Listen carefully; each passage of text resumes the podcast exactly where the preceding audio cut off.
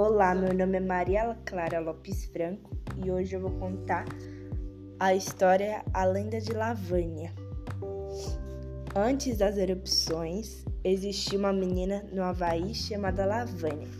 Sempre vivia com raiva, mas era muito alegre.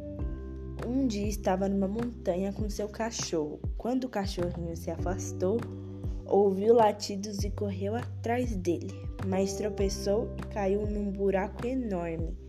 E de tanta raiva começou a sair lava de seus olhos e nunca mais saiu de lá. Bom, espero que tenham gostado e, pro... e até a próxima. Tchau!